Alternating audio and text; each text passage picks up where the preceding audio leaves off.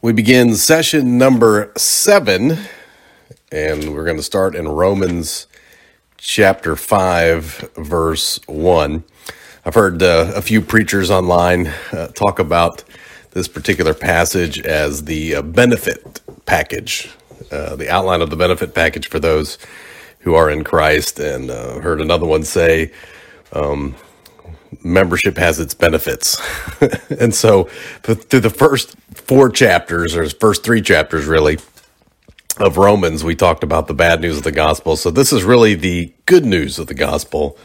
And uh, Paul outlines uh, the benefits for Christians here in chapter 5, verse 1. So let's read the text and then we'll come back and talk about some of those benefits.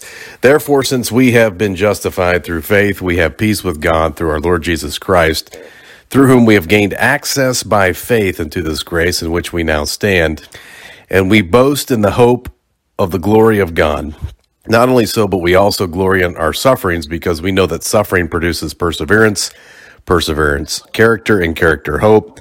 And hope does not put us to shame because God's love has been poured out into our hearts through the Holy Spirit who has been given to us. You see, at just the right time, when we were still powerless, Christ died for the ungodly. Very rarely will anyone die for a righteous person, though for a good person someone might possibly dare to die. But God demonstrates his own love for us in this while we were still sinners, Christ died for us. Since we have been justified by his blood, how much more shall we be saved from God's wrath through him? For if while we were God's enemies, we were reconciled to him through the death of his Son, how much more, having been reconciled, shall we be saved through his life? Not only is this so, but we also boast in God through our Lord Jesus Christ, through whom we have now received reconciliation. Therefore, just as sin entered the world through one man, and death through sin, and in this way death came to all people because all sinned. To be sure, sin was in the world before the law was given, but sin is not charged against anyone's account where there is no law.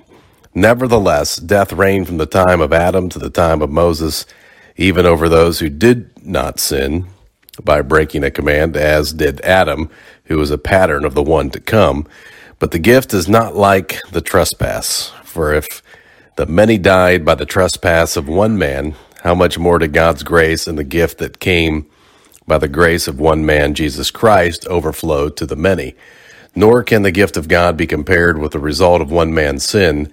The judgment followed one sin and brought condemnation but the gift followed many trespasses and brought justification. For if by the trespass of the one man death reigned through that one man, how much more will those who receive God's abundant provision of grace and of the gift of righteousness reign in life through the one man, Jesus Christ? Consequently, just as one trespass resulted in condemnation for all people, so also one righteous act resulted in justification in life for all people. For just as though the disobedience of one man, the many were made sinners, so also through the obedience of one man, the many will be made righteous. The law was brought in so that the trespass might increase. But where sin increased, grace increased all the more, so that just as sin reigned in death, so also grace might reign through righteousness to bring eternal life through Jesus Christ our Lord. Paul's really stating, especially in this last half of the chapter, that the work of Christ is so glorious and so has so much benefit that it overwhelms what Adam did bringing sin into the world. But Paul also brings up several other points in this chapter that I want to want to touch on. What is the benefit package of being a, a follower of Jesus Christ? Well, I think the first point uh, that we can look at is that uh, God reached out to sinners when they were helpless. Uh, we were lost in our sin. You know, the Bible's not a self help book, it's a book that informs us that our sinful condition was so bad that God had to send his own son to absorb his own wrath. Uh, because God had so much wrath against the human race for their sin, because sin is a separating factor. And the blood of Jesus met the demand of God's justice and saves us from experiencing God's wrath. Let's look over in uh, 1 Thessalonians chapter 5 verse 9. For God did not appoint us to suffer wrath, but to receive salvation through our Lord Jesus Christ. He died for us so that whether we are awake or asleep, we may live together with him. Therefore, encourage one another and build each other up, just as in fact you are doing. Now, we are exempt from God's wrath as a Christian, but it does not exempt us from Satan's wrath and the world's wrath at times. Now, obviously, we are covered by the blood of Jesus. We've been bought with a price. So Satan doesn't have authority to overtake us, except for what God gives him permission to do. Let's look at Matthew chapter 10, verse 28. Do not be afraid of those who kill the body, but cannot kill the soul. Rather, be afraid of the one who can destroy both the soul and body in hell. Are not two sparrows sold for a penny? Yet not one of them will fall to the ground outside of your Father's care. And even the very hairs of your head are numbered. So don't be afraid, you are worth more than many sparrows. Whoever acknowledges me before others, I will acknowledge before my Father in heaven. But whoever disowns me before others, I will disown before my Father in heaven. Do not suppose that I have come to bring peace to the earth. I did not come to bring peace, but a sword. What Jesus is saying there is that the gospel message is so divisive that the world lives in hostility to the things of God. Paul points that out here in the fifth chapter of Romans. In verse 10, he said, For if while we were God's enemies, we were reconciled to him through the death of his son, how much more, having been reconciled, shall we be saved through his life? So, reconciliation is obviously a benefit of a relationship with Christ and the work of the gospel message. Reconciliation, the best way to define that, I think, is just to think of it in marriage terms. You know, when a couple's going through divorce, and then all of a sudden they become reconciled. That means they put their differences aside and now they have harmony and, and peace again. Obviously, from that scripture we read, we were enemies of God until we were reconciled to Him through the work of Jesus Christ and His atoning sacrifice and His blood that was shed for us. Without the shedding of blood, there is no remission of sin. We know God is a holy God, His justice holiness require uh, purity. And we are so flawed in our own nature that we needed um, the atoning work of Jesus Christ to justify us, which a lot of people like to say justify means just as if I've never sinned. And we become reconciled to God. And that comes also through repentance, which is a turning away of our carnal nature and pursuing the character of Christ. How do we get the character of Christ in us? You know, Paul mentions here in chapter 5, verse 5, or verse 3, rather, he says, Not only so, but we also glory in our sufferings because we know that suffering produces perseverance, perseverance, character, and character, hope. You know, when you, if you watch a lot of Christian television, you're not going to hear very many messages about trials and struggles um, you know, Jesus mentioned in John 16 33, he said, I've told you these things so that in me you may have peace. In this world you will have trouble, but take heart, I have overcome the world. So Jesus promised his disciples that they would have trouble.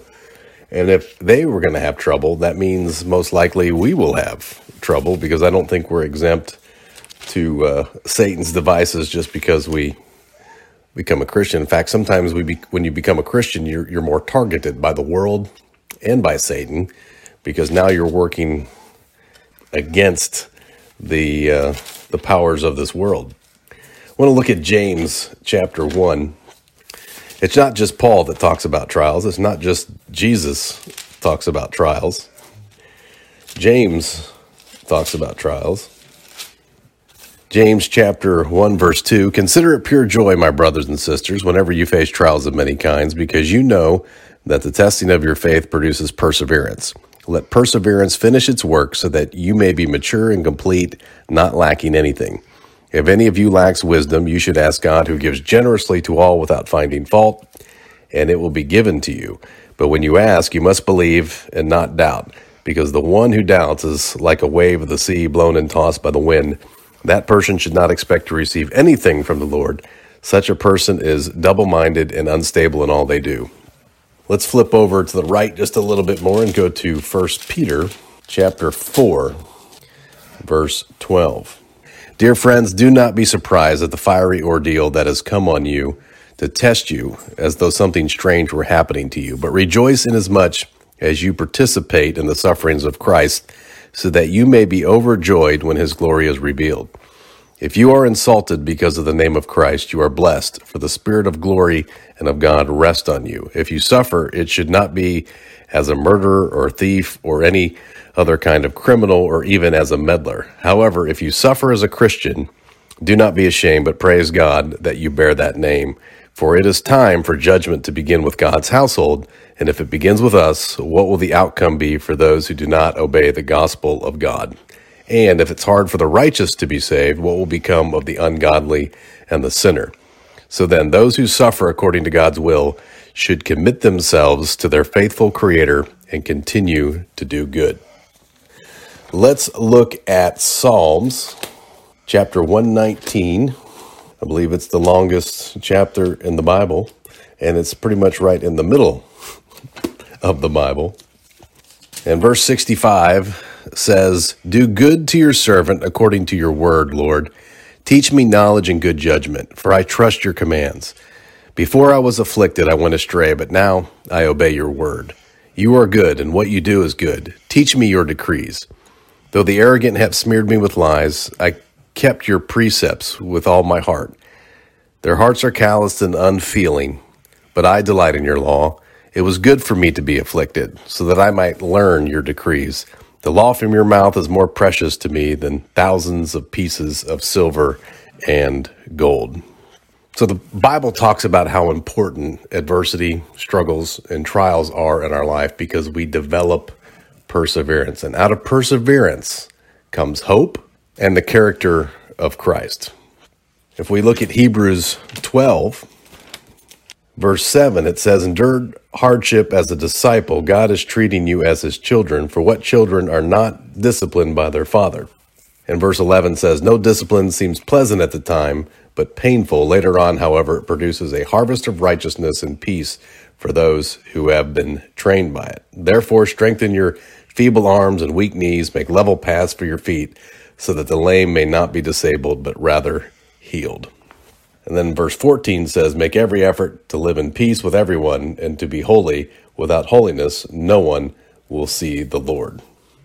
Paul starts off the first verse in Romans chapter 5 saying, One of the biggest benefits is that we have been justified through faith. So now we have peace with God through our Lord Jesus Christ. What's interesting is that in the scriptures, when Jesus was born, and the angel made the declaration of his arrival in chapter 2 of Luke. Luke chapter 2, verse 13. Suddenly, a great company of the heavenly host appeared with the angel, praising God and saying, Glory to God in the highest heaven, and on earth, peace to those on whom his favor rests. So, internal peace is a benefit of following Jesus Christ. The world desires peace, and they can't have it outside of a relationship with Christ, not true peace and joy. So, what they do is they find false alternatives. That's what Satan does. He's always selling his benefits package, which is temporary satisfaction with long term payments. As a Christian, we're making temporary payments of struggle for a long term benefit and eternity in heaven with God our Father, and we will get to enjoy all those benefits of God at that time. But on this earth, there will be struggles, there will be trials, but God has a purpose in those to develop perseverance and the character of Christ in our lives. Let's go to Isaiah chapter 9, verses 6 through 7. For to us a child is born, to us a son is given, and the government will be on his shoulders, and he will be called Wonderful Counselor, Mighty God, Everlasting Father, Prince of Peace.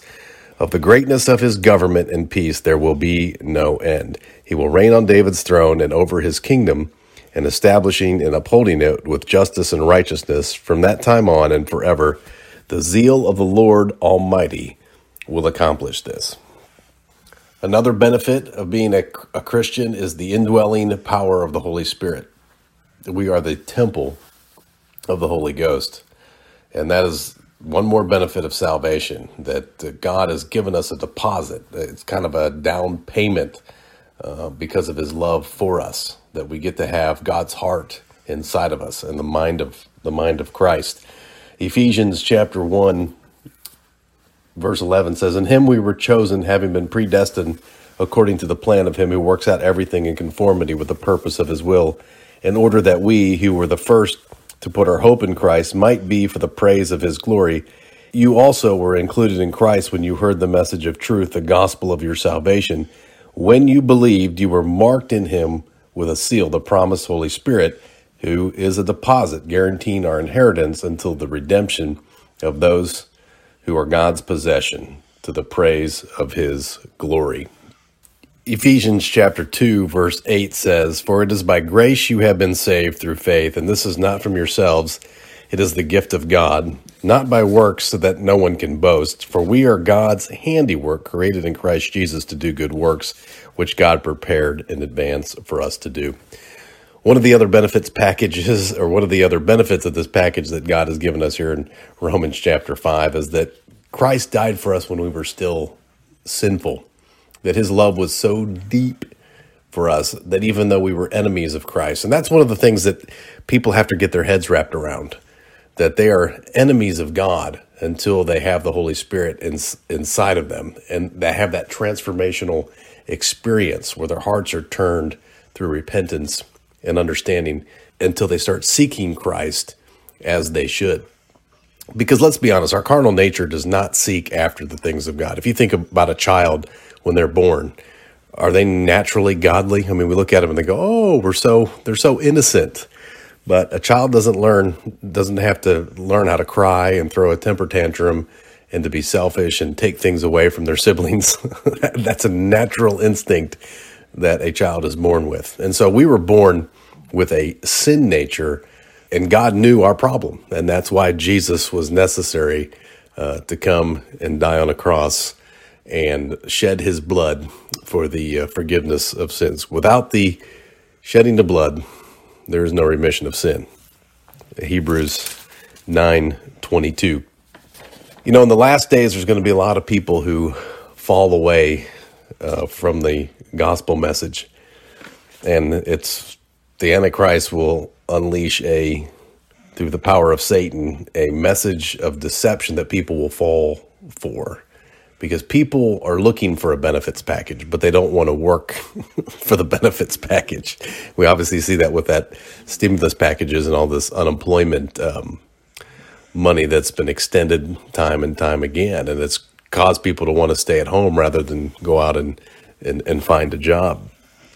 So the body of Christ, is, as the body of Christ, we must be careful that we don't use uh, the gospel message just to grow numbers and expand programs and and to make ourselves look good. I mean, there's nothing wrong with growth and getting more people and having numbers, but we must keep the focus of salvation um, on repentance and spiritual maturity and preaching the gospel and making disciples uh, you know, a lot of people come in the front door of a church based on a program, but they can easily slip out the back door when they get offended and when they feel like they're not being fed anymore. You know, spiritual maturity is a choice. If we're not being fed, you know, that's really a personal problem. It's not necessarily the responsibility of the church to feed people. It's our responsibility to get involved and feed ourselves in the Word of God and allow the Holy Spirit to instruct us.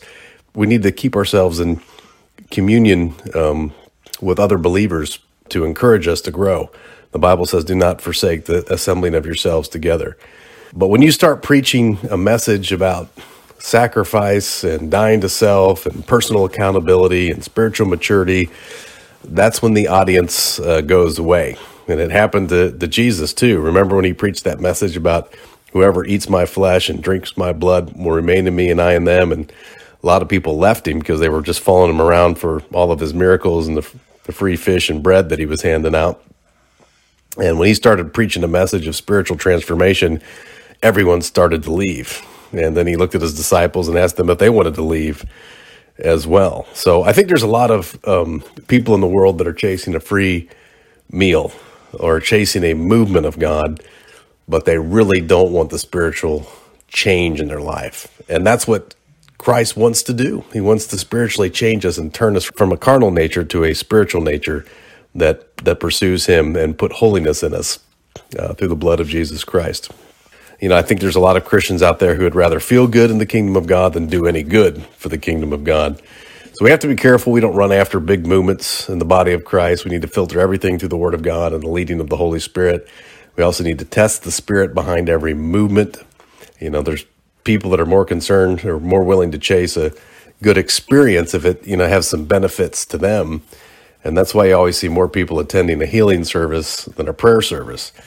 Even John the Baptist questioned whether Jesus was who he said he was. And, you know, in Matthew 11, 2 through 6, it said, When John, he was in prison, heard about the deeds of the Messiah, he sent his disciples to him and asked, Are you the one who is to come, or should we expect someone else? And Jesus replied, Go back and report to John what you hear and see. The blind receive sight, the lame walk, those who have leprosy are cleansed, the deaf hear, the dead are raised, and the good news is proclaimed to the poor. Blessed is anyone who does not stumble on account of me. So, ministry is not doing what you think you want to do. Ministry is being obedient to what the Holy Spirit is calling you to do. And understand that persecution and adversity will cause you to question your faith at times. But just remember that when perseverance finishes its work, you'll have hope and you'll have the character of Christ. You know, I remember being at a men's conference one time in, in Missouri, Lake of the Ozarks, and the pastor was talking about visitation versus habitation. And uh, he said, Revival takes place when people make a personal choice to be totally committed to Jesus Christ. And they're open, responsive to that still small voice of the Holy Spirit. Visitation is when you have a supernatural experience with God. Habitation is when you have a supernatural relationship with God. So, waiting upon the Lord is not a choice to do nothing, it's actively seeking God but not stepping out in front of his leading. It's a decision to lay aside selfish pursuits and keeping the cause of Christ as our central focus. It's about striving to obtain absolute submission to the Word of God and the conviction power of the Holy Spirit. It's it's really just making time to listen to God. You know, visitation is up to God. Habitation is up to us. That is uh, when you invite God into your home and allow Him to walk all over your house live in whatever room he wants to and rearrange any piece of furniture, cabinet, closet, and to throw out things that you like that you may think are sacred or that you may want to keep that are valuable and allowing him to put his valuables in your personal space. You know, distraction is one of the biggest issues that we struggle with in our Christian walk. And uh, we need to slow down the pace of life sometimes and make our fellowship with God the most important appointment on our daily schedule. You know, we get too busy to pray and we don't have time to pray and read God's word, it's really a red flag that we need to reevaluate our priorities. I mean, God is more concerned about the position of our heart than he is with our position here on earth. He's more concerned about our availability to him than he is about our ability. God's good at using fools. God uses the foolish things of this world to confound the wise. God is always in the process of purging and purifying his church. And we know that Jesus is coming back for a pure and spotless bride. So before we close, let's recap the benefits of being a Christian here in Romans chapter 5. We're justified by faith in Christ. Our sin debt has been cleared from the records. It was paid for by Christ through his blood. We now have peace with God through our faith in Jesus Christ. You know, a sinner has no peace with God and is an enemy of God. And in fact, our flesh wars against God, our carnal nature does. And as long as you're going in the same direction as the world, you're not going to have very many enemies. But as soon as you pursue Christ and his desires, then you create a whole lot more enemies for yourself. So just remember that adversity is a tool from God to develop perseverance in your life that and that perseverance is going to produce hope and it's going to produce character. And we have the hope, another benefit of eternal destiny and glorification in heaven. We're going to get a new body when we get to heaven. all our tears are going to be wiped away, and we're going to live in the glory of God forever. Another benefit the indwelling power of the Holy Spirit. And that's a deposit guaranteeing our salvation and our eternal glorification. We also have the mind of Christ as a benefit. Another benefit is that God reached out to us while we were still helpless. And we don't have to save ourselves. God does the saving for us. We just have to respond to Him and repent of our evil, wicked ways and pursue righteousness through faith and obedience. Let me close with one more passage from the apostle Paul in 1 Corinthians chapter 2 verse 6. We do however speak a message of wisdom among the mature but not the wisdom of this age or of the rulers of this age who are coming to nothing. No, we declare God's wisdom a mystery that has been hidden and that God destined for our glory before time began. None of the rulers of this age understood it for if they had, they would have not crucified the Lord of glory. However, as it is written, what no eye has seen, what no ear has heard, what no human mind has conceived, the things God has prepared for those who love him. These are the things God revealed to us by his Spirit. The Spirit searches all things, even the deep things of God. For who knows a person's thoughts except their own spirit within them? In the same way, no one knows the thoughts of God except the Spirit of God. Enjoy the benefits of being a Christian. And most importantly, get to know the Holy Spirit and listen to his voice. We'll continue next week in chapter 6. We'll talk about being alive in Christ and dead to sin.